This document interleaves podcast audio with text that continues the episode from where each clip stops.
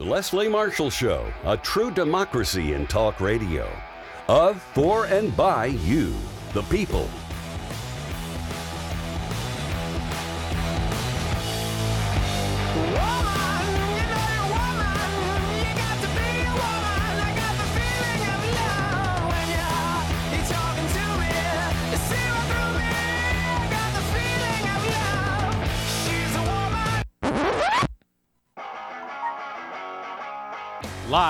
Our nation's capital, it's Deadline DC with Brad Bannon. Welcome to Deadline DC with Brad Bannon. I'm Brad Bannon.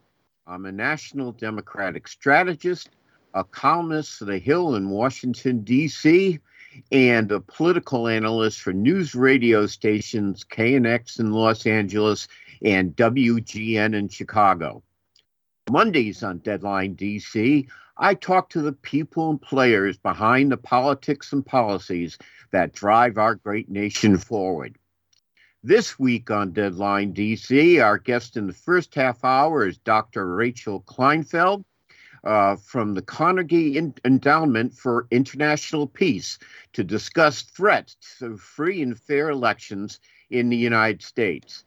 Then, in the second half hour, environmentalist Tim Zenk and our own executive producer, Mark Grimaldi, join me on the provocative progressive political panel to discuss rising gasoline prices uh, and the need to aggressively fight climate change. But first, before we get to our guest, uh, we have a clip uh, from President Biden discussing uh, election subversion in the United States. While this broad assault against voting rights is not unprecedented, it's taking on a new and literally pernicious forms. It's no longer just about who gets to vote or making it easier for eligible voters to vote. It's about who gets to count the vote. Who gets to count whether or not your vote counted at all. It's about moving from independent election administrators who work for the people to polarized state legislatures and partisan actors who work for political parties. To me, this is simple. This is election subversion. It's the most dangerous threat to voting and the integrity of free and fair elections in our history. Never before have they decided who gets to count. Count. What votes count. Some, some state legislators want to make it harder for you to vote. And if you vote, they want to be able to tell you your vote doesn't count for any reason they make up. They want the ability to reject the final count and ignore the will of the people if their preferred candidate loses. And they're trying, not only targeting people of color, they're targeting voters of all races and backgrounds. It's with a simple target who did not vote for them? That's the target. It's unconscionable. I mean, really, it's hard to. It's, it's hard to declare just how critical this is. It's simply unconscionable. We've got to shore up our election system and address the threats to election subversion, not just from abroad, which I spent time with Putin talking about, but from home. That was President Biden talking about election subversion. Our guest in the first half hour is Dr. Rachel Kleinfeld. She's a senior fellow in the Democracy, Conflict, and Governance program at the Carnegie Endowment for International Peace. There, she focuses on issues of the rule of law, security and governance in post conflict countries, fragile states, and states in transition. Uh, her Twitter handle is Rachel Kleinfeld. Uh, Rachel, let me ask you this question. Uh, are we a fragile uh, state? Uh, you usually associate problems with elections, you know, in Belarus or the Ukraine or someplace in Central America.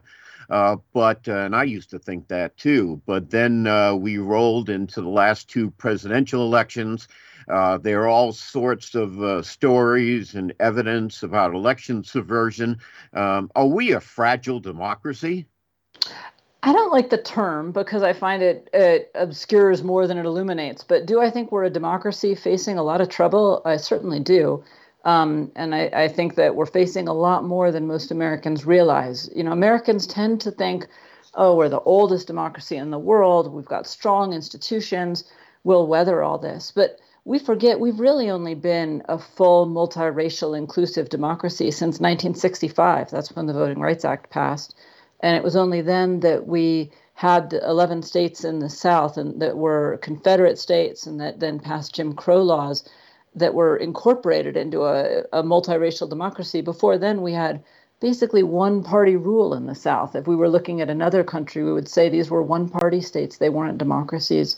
Um, you couldn't have two parties that, that really competed in the South. So we've really only been this kind of a democracy, trying to be a multiracial democracy since 1965. It's not very old. We haven't been trying this for very long, and we haven't been succeeding at it for very long. Okay. Uh, Rachel, what do you consider the uh, greatest threats uh, to American democracy? I think the biggest threat is that we have one party that um, has given up on being a conservative party, which you can agree with or don't agree with, but a conservative party is fine in a democracy. You can have ideological disagreements. What we now have is a party that has decided to be an anti democracy party. They don't believe that the rules of the game will let them win, so they're trying to change those rules. I actually think they're wrong. I think that what you're seeing among voters is that the rules of the game would let them win, but that's not how they see it. And so a lot of good conservatives who are not anti democratic, but who don't have anywhere else to turn, are going along with an anti democratic party because they're not going to vote for Democrats. That's one problem. The other problem is that a lot of Democrats just don't care. They're so focused on their own issues the environment, immigration, abortion, what have you, things that really matter, but not on democracy, that they're letting those issues overcome their worry about democracy. But you know what? If you don't have democracy, those issues are not going to get solved either. Okay. Uh, what if uh, let let's uh, try this? Uh, what do you make of uh, the uh, uh, the uh, controversy uh, over the that uh, Republicans or the the essentially, I, if you look at national polls, somewhere about 70% of the Republicans in national polls uh, don't think Joe Biden uh, won fair and square, and they think the election uh, was stolen uh, from Donald Trump. And I mean, it seems ridiculous, but you know, most Republicans feel that way. And what kind of problems do you have essentially when such a large number of people don't believe in the legit- legitimacy uh, of the of elections? So it's huge. You cannot have a democracy where people don't trust elections. And we so I'm a comparativist. I work on democracies around the world, and and I used to work in electoral politics in America. But then I went back to my policy work internationally, and I came back to America to work because it was so clear we were on the trajectory that so many failing democracies overseas were on. And it's not just the, a new thing. This distrust was new in, in elections, but the distrust itself is much older the left has been sowing distrust after Watergate since Vietnam. You see the scores of distrust going down since then. The right has been sowing distrust in government since the Gingrich Revolution and Ronald Reagan. These are deep, deep, long-term efforts to sow distrust in our institutions, and uh, they they've worked. And so you see now that um, it's easy to manipulate public opinion. And in 2016, we saw it with the Russian hoax. It wasn't that Russians weren't manipulating our elections, they were. Now we see it with the Republicans. Now it's based on basically nothing. But once you have a conspiracy minded public, which we do now, we have a conspiracy minded public the way we used to see that in Egypt and other countries where people just didn't trust their government, didn't trust their fellow citizens. Conspiracy minded publics believe conspiracy after conspiracy. It really doesn't matter which one. Yeah, that's kind of a scary thought. Uh, our guest in this half hour is Dr. Rachel Kleinfeld. She's a senior fellow in the Democracy, Conflict, and Governance program at the Carnegie Endowment for International Peace. Uh, we're in this half hour. We're talking about the threats to uh, free, safe, uh, free and fair elections in the United States. Uh, and I guess the point uh, I want to emphasize is that uh, uh, not only is uh, there a threat to f- free and fair elections across the world, uh, but there is a severe threat to free and safe elections here in the United States. And that's our topic for ha- this half hour. when we get back, we're going to talk about the January 6th uh, Capitol Hill coup. Uh, we, and we're also going to talk about the need for reforming uh, the electoral system to make it a fair and safe democracy uh, and attempts to do that. So we're going to take a break now uh, with our radio audience, but we're going to keep going uh, with our TV audience. And again, our guest is Dr. Rachel Rachel Kleinfeld from the Carnegie Endowment for International Peace.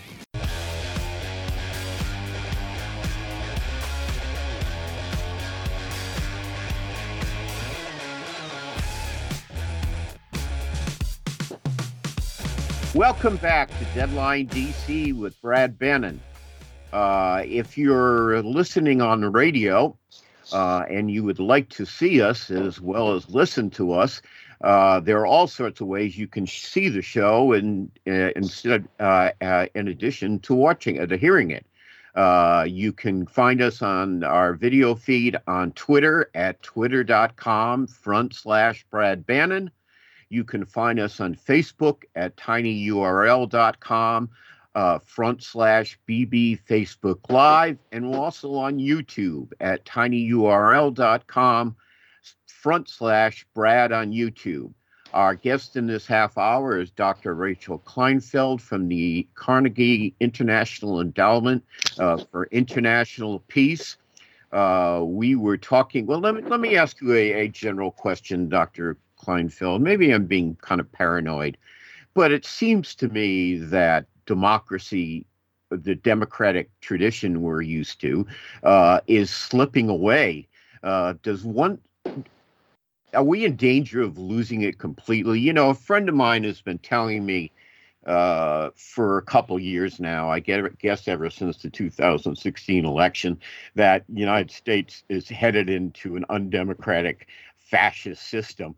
Have things got that bad, really? Uh, let me point this in two directions, and and um, I don't mean to be cute about it. I, I, think it really needs to be thought of um, in in two ways simultaneously.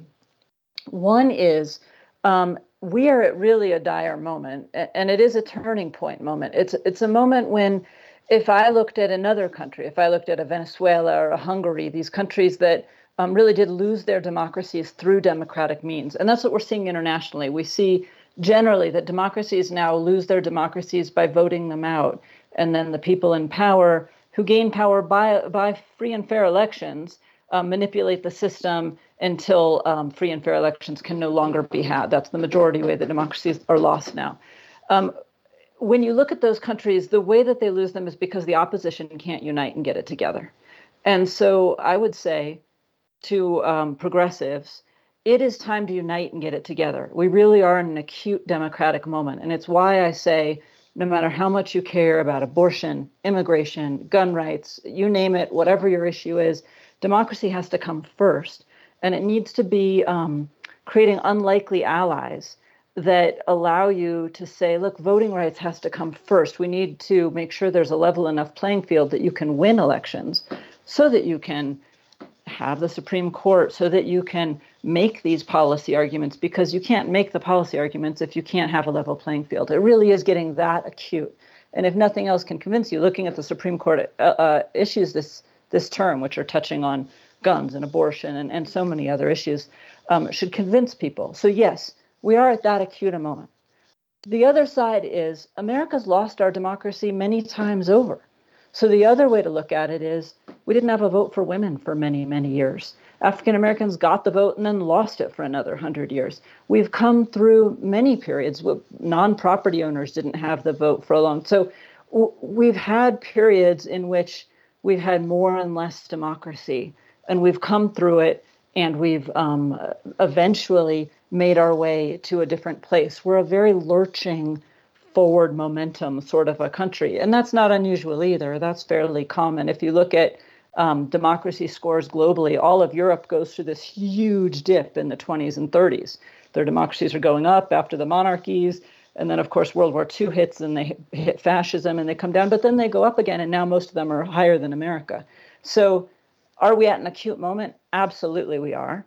Might we get it back? I believe we will get it back, even if we're at a pretty acute moment. Most democracies at our level of money and consolidation get it back. But, you know, I don't really want to live through 50 years of a lack of democracy.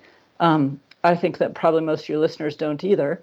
And so uh, I would take the acuteness pretty seriously. Uh, let's talk about uh, uh, ways to uh, strengthen democracy in the United States. Could you outline some steps steps that we should be taking uh, to uh, to make democracy more viable and more of a living, breathing thing in the United States than it is now?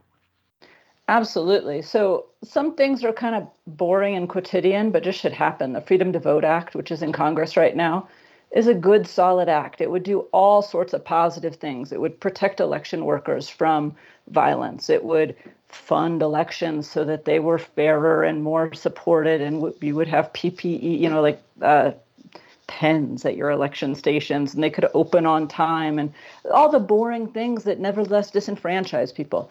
It's a really important act, and it's not going to get people out of bed the way that abortion rights will, but it really should. So there's things like that. Then there's things that um, also don't tend to get people really excited, but should because representation matters. So, uh, getting rid of party primaries and having ranked choice voting. Nobody really knows what that means. But what it means is you can have a lot more candidates, like in New York City's recent elections. Those candidates can show a lot more flavors of democracy. You can have a Green Party candidate. They might call themselves a Democrat, but they're really a Green Party candidate. They're really involved in the environment. Somebody else might be really a NARAL candidate who's really pro abortion rights. Somebody else might be more socially conservative but liberal on economic issues and more of a kind of working class candidate. You would have a whole panoply, and the same on the right. And what you get from that is a great deal more representation. And you really get to see well, what do the voters really want? Are they left wing because they care about abortion rights? Are they left wing because they care about the working class? That's a really valuable thing for a democracy to have. It gives people more representation, more sense that they their voices are being heard. And so those kinds of reforms are both informative to the party and, and let people be heard again. And as people are heard again, there's more connection with their represent, representatives and so on. Those representatives can represent again. So those things need to happen. Once you start getting those things, you can get all sorts of more exciting uh, reforms like participatory budgeting. They do all over Europe and in some American cities where citizens actually get in the room. You can have kind of like a jury duty, 100 people get in a room and get to decide on the budgets for their cities and really get to be informed about what happens and make decisions together.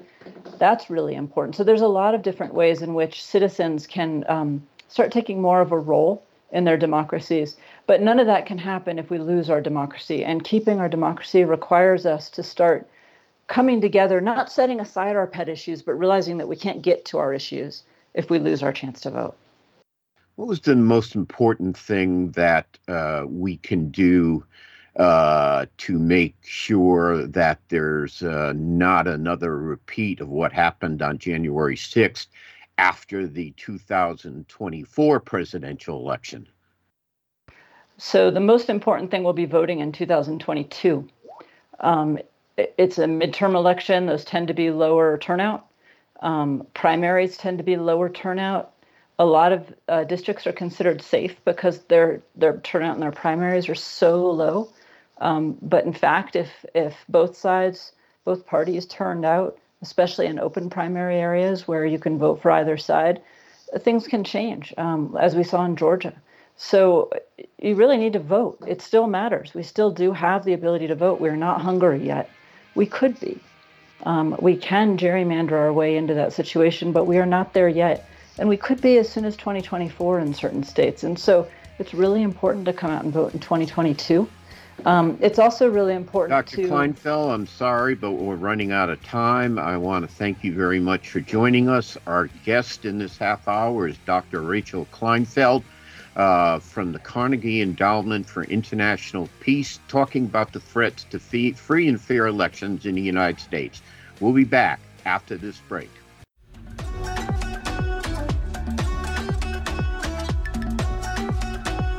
Okay, welcome back to Deadline DC. Brad Bannon. Uh, in this half hour, we have the provocative progressive political panel. We're going to talk about uh, rising gas prices. Uh, but before we do, we have this clip from a uh, speech that uh, Congressman Ted Lieu from California made on the House floor about rising gasoline prices. As our economy reopens and demand surges, big corporations have taken advantage. They've squeezed consumers for profit and raised costs on everyday Americans. Corporate greed is a primary reason why costs on American businesses and families have gone up. I'll give you one example. The cost of refining oil has gone down, and yet gas prices went up. So let me repeat that again. The cost to oil companies have gone down, and fuel prices went up. That's why I'm joining President Biden in calling on the Federal Trade Commission to investigate whether oil and gas companies are engaging in anti competitive or potentially illegal behavior to jack up your gas prices. That was Congressman Ted Lieu from California discussing the rise of gasoline prices. Uh, for many Americans, gas prices are the leading indicator of the conditioning condition of the economy. Gas pump sticker shock is the number one cause of presidential uh, disapproval of Joe Biden's handling of the economy. So Joe Biden is in trouble, even though unemployment is way down and the stock market is way up. TV and social media are saturated with images of $6 gallon gasoline in Los Angeles. Why are gasoline prices so high? And what can Joe Biden do to stop the price gouging by big oil? You can read the rest of this column and all my columns in The Hill at muckrack.com front slash Brad Bannon.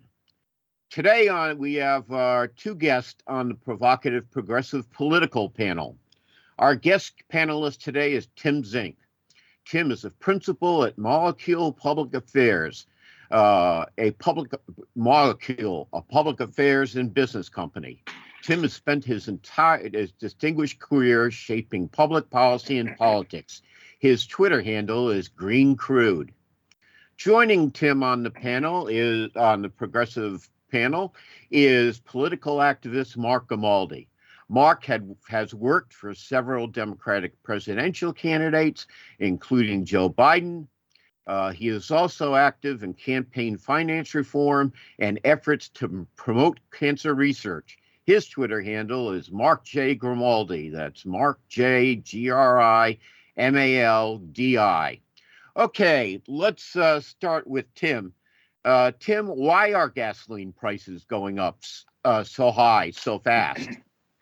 It's a it's a it's a combination of the uh, overcharged economy that Joe Biden is responsible for creating, the fact that demand is up, uh, skyrocketing. Uh, people are are getting out of their COVID woes and getting on the road and utilizing gas, gasoline and diesel, and so it's a it's a demand driven um, issue that we face. But also on the supply side, demand and supply are key critic are critical indicators of gasoline costs.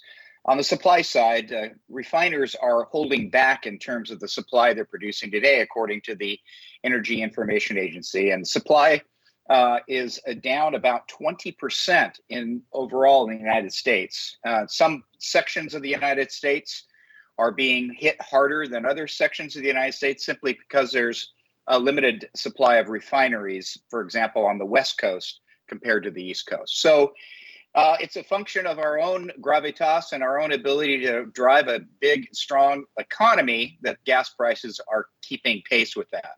Globally, though, uh, the people that are supplying us uh, gas and oil um, uh, around around the globe, Russia and primarily the OPEC uh, states um, are also uh, keeping a, uh, a, a control over over over supply, and so you have global supply uh, down as well uh, for crude oil, that is a major component of gasoline costs. Okay. Uh, Mark, let me ask you a political question. And my political question is uh, Joe Biden is taking a hit uh, for inflation. And again, I think the uh, the reason you know inflation is such a big issue because people you know hit their gas pumps, uh, they fill up their tanks, uh, and they watch the little dials spin around uh, until it gets a lot higher than they were used to paying. Uh, and so, why is the ga- inflated gas prices so detrimental to Joe Biden's standing uh, when there's so much else going on in the economy, uh, like the rapidly disappearing unemployment rate? Uh, the stock market's doing well. Uh, what can Joe Biden do about this, if anything? Well, I think you saw him um, make one focused move, which I, I or one in particular, which was to release 50 million barrels of oil um, in an effort to bring down the rising gas price uh, in the United States, which was a smart move. But I also think, and this will kind of explain the second part of my answer, um, he needs to, I think, illuminate the issue with the bully pulpit about the the record profits that the oil and gas companies are raking in right now. You have an exclusive report out from the Guardian newspaper today um, that the largest of the oil and gas companies made a combined 174 billion dollars in profits in the first nine months of this year, and those those 24 top companies um, are doing that despite the, being able to increase production uh, instead, they're doling out these uh, dividends to shareholders. I mean, Exxon alone posted a net income of almost $7 billion just in the third quarter, which is its highest profit since 2017. And they're seeing their revenue jump by 60% since last year. So it's not just, you know, supply and demand. You also have these oil and gas companies jumping on this situation and blaming uh, supply and demand issues. So I think that that also needs to be um, taken into account and highlighted, and the public pressure should be put on these companies until there's a change. Okay, uh, we're going to go to break now. I think. Uh, and we got uh, about we three minutes, so I'll tell you what. I'm going to steal some of that minutes. before okay. we go to Tim and say okay. also. Well, uh, let's uh, let's uh, try this. Uh, Tim, what advice would you give President Biden? Well, well, I, I think uh, Mark uh, hit the nail on the head. I think he needs to, um, you know, bring uh, all the power of the presidency upon, particularly the large oil and gas refining companies, and put pressure on them to provide, you know, a more accurate price, uh, you know, given the market conditions. Um, and then I think the other thing uh, that the president can be can be doing is doing what he did is is increasing supply around the world by getting other countries to join in the release of the strategic petroleum reserves like like the president did with China and other participants around the world. I think it's very effective in sort of backfilling the the marketplace. But there's not a lot the president can do to lower gas prices. okay, uh, if there's not a lot he can do from lowering gas prices, uh, how can he get out from under the fact that people are blaming him for uh, gasoline and price increases? I mean, the reality is he may not be able to control the situation, but Americans want him to.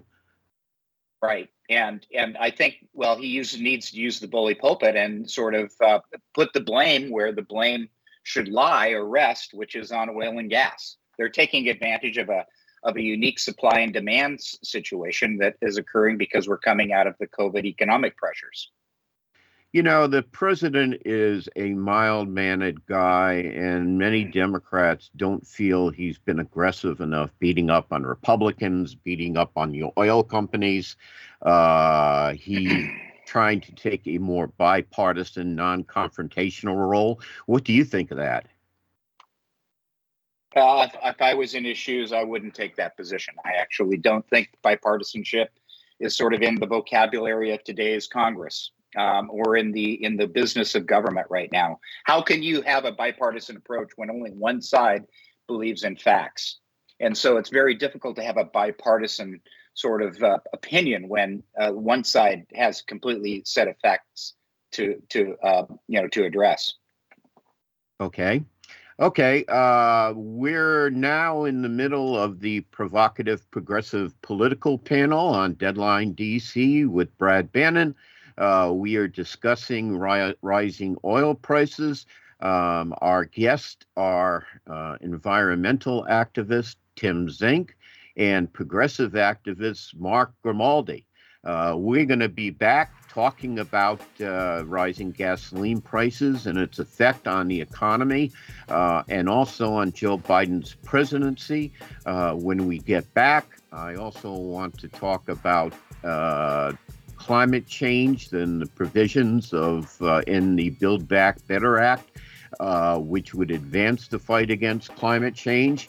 we'll be back after this short break uh, with more of Deadline DC with Brad Bannon and the provocative progressive political panel.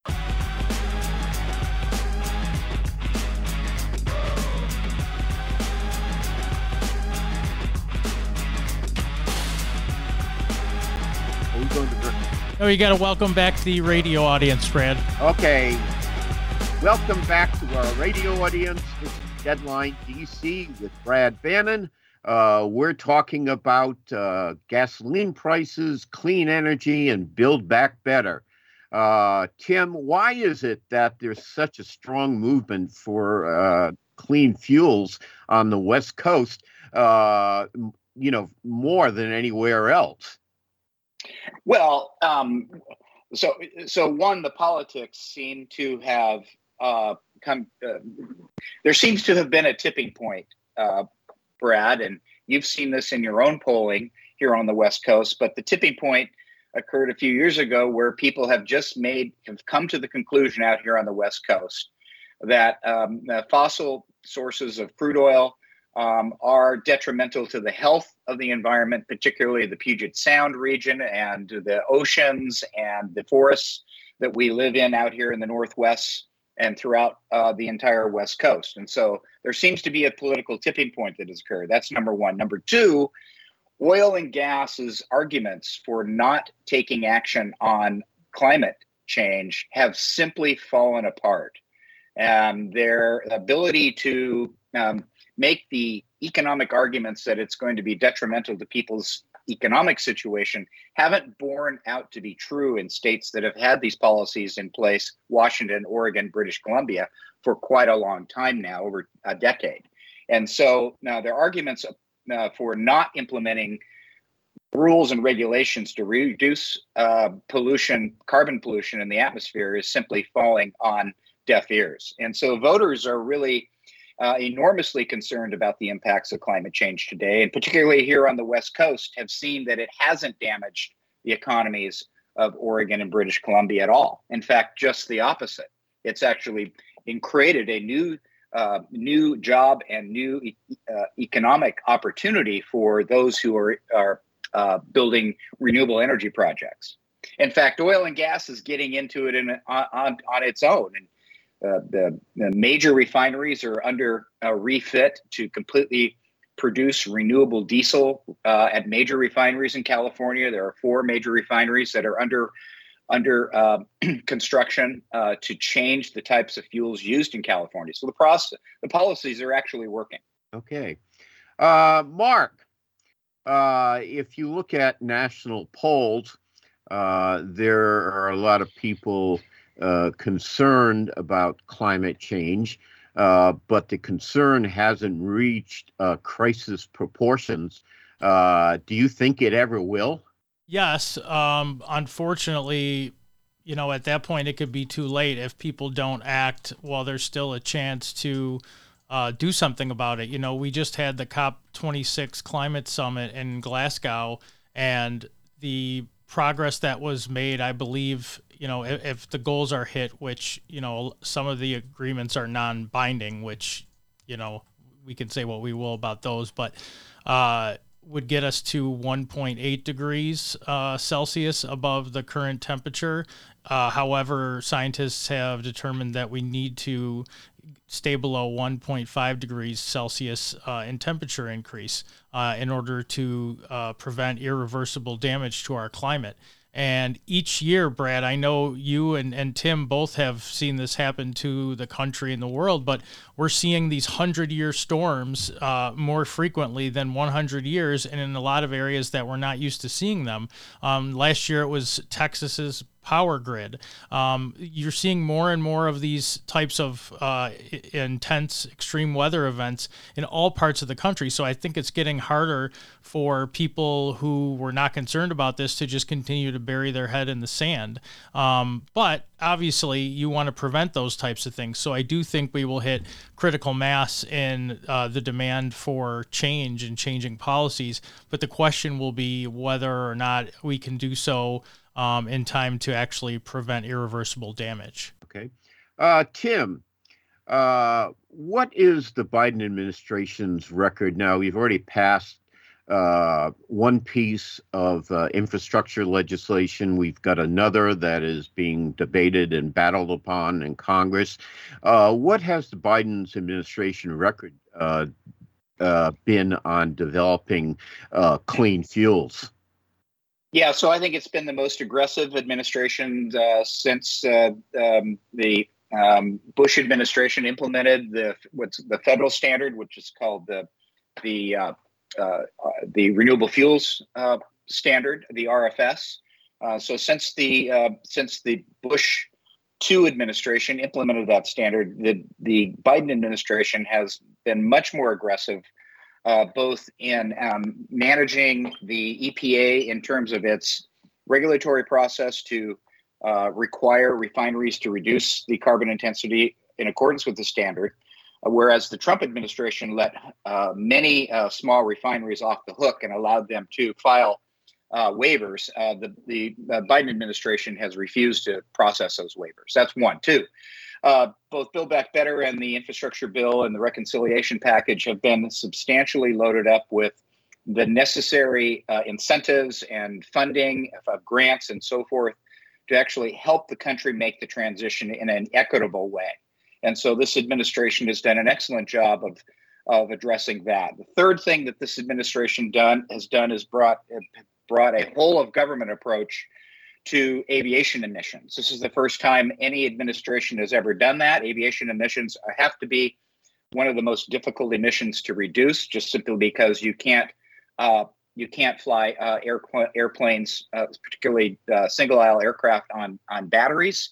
We're always going to need some sort of energy dense fuel to do that, which is in this case a hydrocarbon. Uh, but we have the ability to produce low carbon hydrocarbons.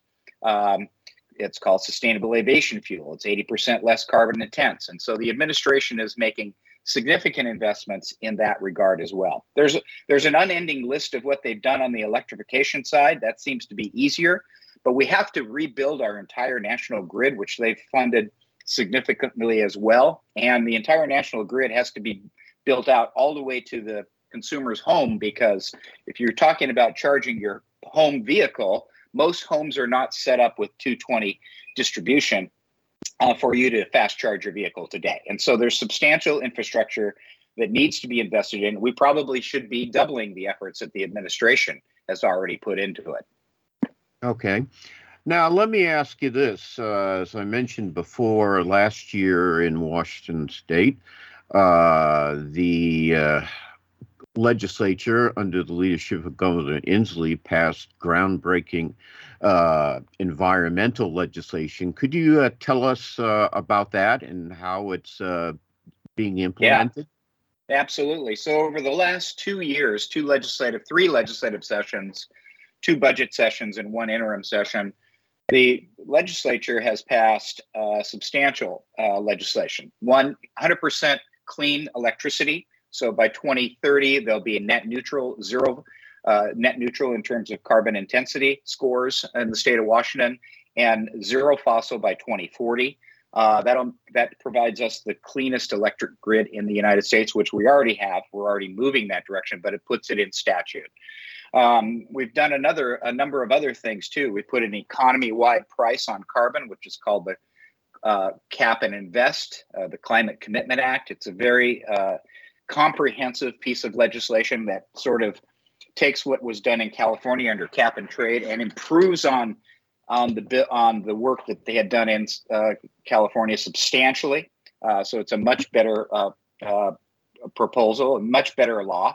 And then the third thing that the administration, the Inslee administration, and the legislature did was pass a low carbon fuel standard. Um, and low carbon fuel standard would reduce the carbon intensity of gasoline over the next 25 to 30 years. Uh, bring it to uh, the goal is to bring it to a net neutral um, uh, by the by 2050. So um, substantial progress made out here uh, in the Northwest. By the way, we're the fifth largest refining state in the nation, and you can um, it just proves that you can win these political battles against oil and gas with the right kind of campaign. Yeah, and I should say that uh, it was pretty clear that uh, even though this legislation has proved to be so successful, uh, Big Oil uh, fought it with everything they could muster. They did.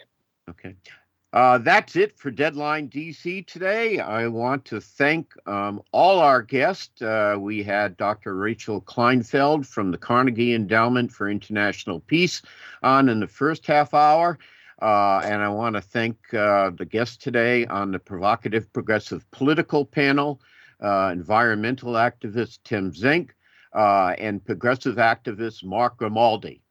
Make sure you listen to Leslie Marshall. She'll be back tomorrow. Be safe and be strong in these turbulent and troubled times. And make sure you listen and watch Deadline DC with Brad Bannon, Mondays at 3 p.m. Eastern or the podcast anytime. Uh, we'll see you in here, and uh, we'll see you next Monday uh, with more of progressive uh, talk, aggressive progressive talk. Thanks, Brad. Thanks, Tim. Thanks, guys. See ya. Take care. Okay. Take care.